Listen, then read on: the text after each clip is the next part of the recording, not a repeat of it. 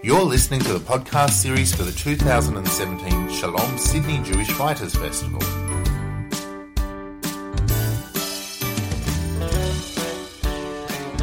I'd like to welcome Mark Dapin to the Shalom Sydney Jewish Writers Festival podcast. Hello, Mark. Hey, how are you? I'm well, and we're talking today about your latest book, Jewish Anzacs. Now, most people don't associate Jews with the Australian Army besides Monash, but we've got a big history, don't we? Yeah, it's a funny thing. Um, when Jewish people in Australia talk about the army, they're often talking about the Israeli army, whereas in fact there's a very long tradition of Jewish service in the Australian military dating back even before the Boer War. Quite why it's overlooked, I'm not entirely certain, but I think perhaps Jewish people are more comfortable with seeing, certainly when we talk about Jewish history before the foundation of the State of Israel, as seeing themselves as victims rather than actors, um, whereas there were more, there is more to Jewish history than that both European Jewish history and Australian Jewish history. So yeah, I mean, I'm interested in that whole the victim side of things. It's easy with Israel always perceived as you know on the defensive and surrounded. Yet to join the Australian Army seems like a odd thing now since the creation of Israel. Would you say that's where things changed? I think to join the Australian Army now, what, a couple of guys who I spoke to who were had only recently left the Australian Army, Jewish guys who were Afghan veterans, said that they were asked by people both within the community and in the army, um, in the case of um, was actually a Somalia veteran, uh, why they didn't just join the Israeli army. If there's going to be a military career um, for a Jewish man, um, it is thought they will happen in the Israeli army. But in fact, um, the Rabbi Freeman, who attended my uh, talk this morning at uh, Shalom Jewish Writers Festival, said that there are about four. He's one of the military chaplains. Said there are about 400 um, Jewish men and women across the services in Australia. 0.4 percent um, of the of the uh, Australian Defence Force, which is proportionate to um, the Jewish population. Uh, I was surprised. I was surprised how many there were, um, and I was surprised how little it's known. You've written, you know, a few books, fiction and non-fiction, related to the military before before this book, Nashos' War. What's your fascination with military? Uh, I don't know. Like I, have often said, you know, when you turn forty, um, you get boring. Um, women get boring about gardening largely. Um, men get boring about military history. Everyone gets boring about dogs. um, I know I, I, just got this uh, 40s onset boringness and started being interested in the minutiae of military history. I, um, I grew up in an army town. I grew up in Aldershot in Hampshire in the UK, where uh, half the population when I grew up was civilians and the other half were soldiers. Most people who did their basic training in the British Army at the time did so in Aldershot. Um, it was a very unpleasant martial atmosphere in the town. So I guess I am more uh, comfortable, if that's if that's the word, with the idea of the military as part of life than perhaps people that didn't have that experience. Uh, my great granddad was in the British Army. He was a sergeant. Um, it turns out that both he and his two brothers were in the First World War, and I didn't know that until I started researching this book. Uh, my granddad, his son, was in air rescue um, during the Blitz. My father was in the British Army for two years as a national serviceman in ordnance um, during the Korean War. Um, I used to believe that he fought in the Korean War, but uh, turned out he was stationed in uh, Sherwood Forest near Nottingham. You will note that no matter what insane threats um, the Korean, North Koreans might make, they never target Sherwood Forest. Mm-hmm. And that's because of my dad's military legacy. Sherwood Forest is an impenetrable fortress, thanks to my father. It's good to know. I mean, Sherwood Forest does have a, a tradition of, you know. Indeed. well, firstly, tell me a little bit about the research for this book, because it's a, it's a vast anthology of, you know, thousands of, you know, Australian Jewish participants in the Australian Army. How how did you even begin? Well, I decided to begin at the end. Uh, my previous book, Nashos' War, after I'd written it, um, it occurred to me that I, sh- I would have been better writing it backwards. Um, unfortunately, I can't remember why I thought that. but I should have started with the end of the war and worked my way back to the beginning, not not narrative, not narratively, but research wise. So I think I did that with this book. Um, so I started by trying to find Jewish veterans of the Afghan War of Afghanistan and Iraq, and then I moved back and back. My idea was initially that it was likely that they would come from families that current veterans or people who fought in Afghanistan were likely to have come from families where the father perhaps had fought in Vietnam, the grandfather in the Second World War, the great grandfather in the First World War. Uh, it, it, turned out that this was incorrect uh, to a large extent, although there is tradition certainly of families where um, the grandfather, great grandfather, might have fought in the Boer War and the father in the First World War, and similarly, um, great sorry, the great great grandfather and, and grandfather.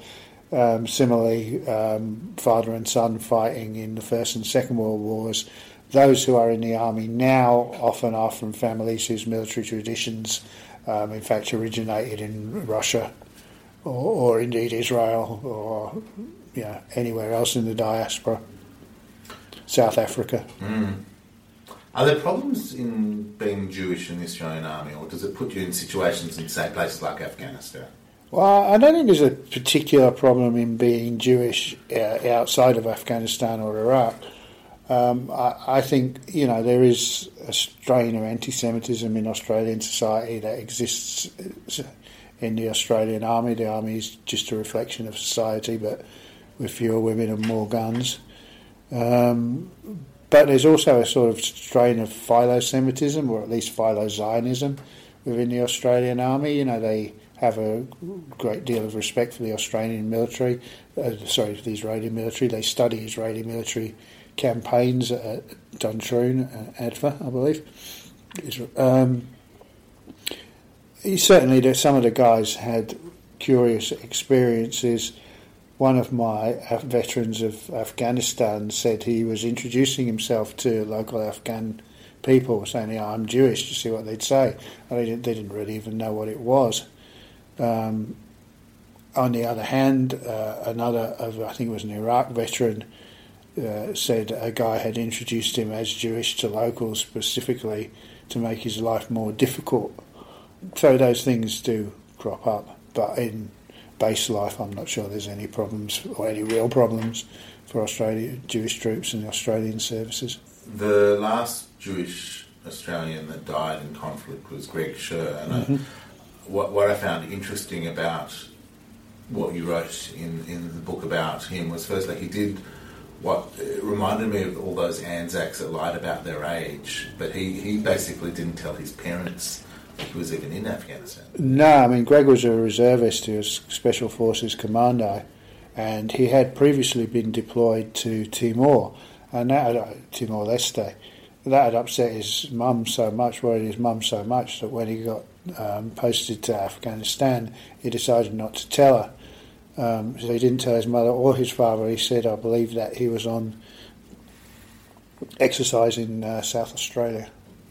And First when, thing they knew of it that he'd gone to Afghanistan was when they got the phone call saying he'd been killed. When, when he was killed, it turned out that were, he wasn't the only Jew in the vicinity. Yeah, it seems incredible, but um, at forward base Quds, um, in the middle of the Afghan, I don't know, desert, I guess. Um, the base commander was a Jewish Australian, and there was an armoured car driver who was a Jewish Australian and they believe, and these are very small places mm.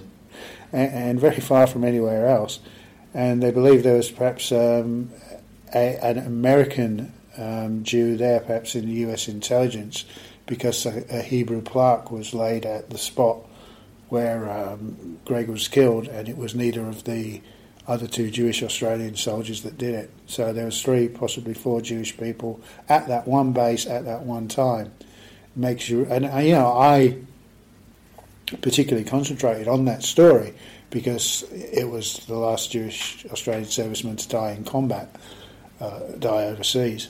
There were so many other stories that I didn't concentrate on. You would wonder how many Jewish people were there. I, I just don't know. I didn't look. Nobody's ever looked. Um, as I say, there is there are more Jewish uh, people in the Australian military than we imagined. But it was just as much a surprise to me as anybody else to find out. Are there any similarities over the years between how Australians have been in the Austra- Australian Jews have been in the Australian military? I think there's in the early years.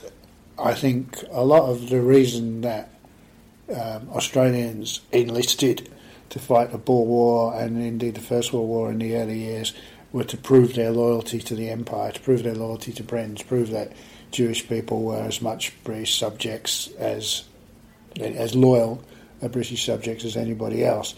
But you know there is that, but you can overplay it. I mean, on the other hand, you know it was an adventure, and you know some young Jewish men and some older Jewish men um, wanted to go and see the world and shoot people in it just as much as anybody else did.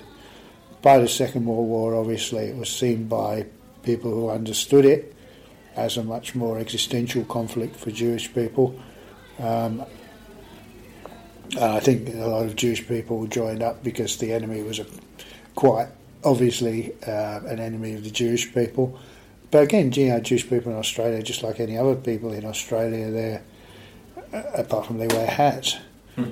Um, even even Australians have taken up beards now. You know, it's, it's hard to tell. Yeah, yeah, yeah, that's right.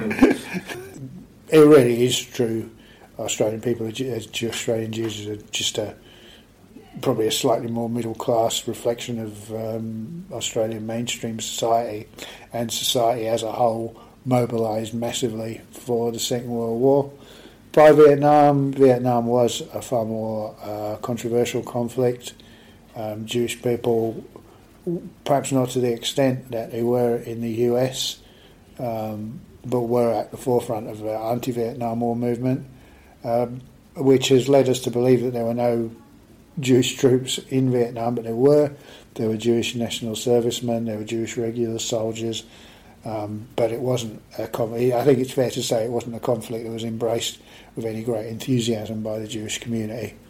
Um, and now, uh, as I say, there probably is a proportionate number of um, Jews to society in, in the Australian military in Afghanistan and elsewhere. Not, I'm not sure actually we're in Afghanistan now, but certainly wherever. but no, but that doesn't mean we won't be by the time this, by the end of the day. Policies on the fly. yeah. No, what? we've got that in there now, but yeah, in in the Afghanistan era, Australian Army. When you interview all these, you know, people, especially the more recent ones, do you still get emotionally affected by, say, the families of Greg Sher, for example? I get emotionally affected by anything. Mm. Yes, I do. I, I, find it very hard to listen to people talk about other people dying, um, but I don't. Uh, I'm not embarrassed. I don't and I think perhaps they makes them less embarrassed. I'm not. I, am very, very used to listening to people's stories. I'm used to reacting emotively to them. It doesn't bother me particularly, um, and it doesn't seem to inhibit them telling them. Mark Dapin, thanks for joining us on the podcast, and all the best. Everyone, grab a copy of Jewish Anzacs. Two copies, one for themselves and one for a gift. Absolutely. Thanks, Mark. no, thanks. Thanks for listening to the 2017 Shalom Sydney Jewish Writers Festival. To find out more about Shalom's exciting programs and events, go to www.shalom.edu.au or like us on Facebook at Shalom Australia.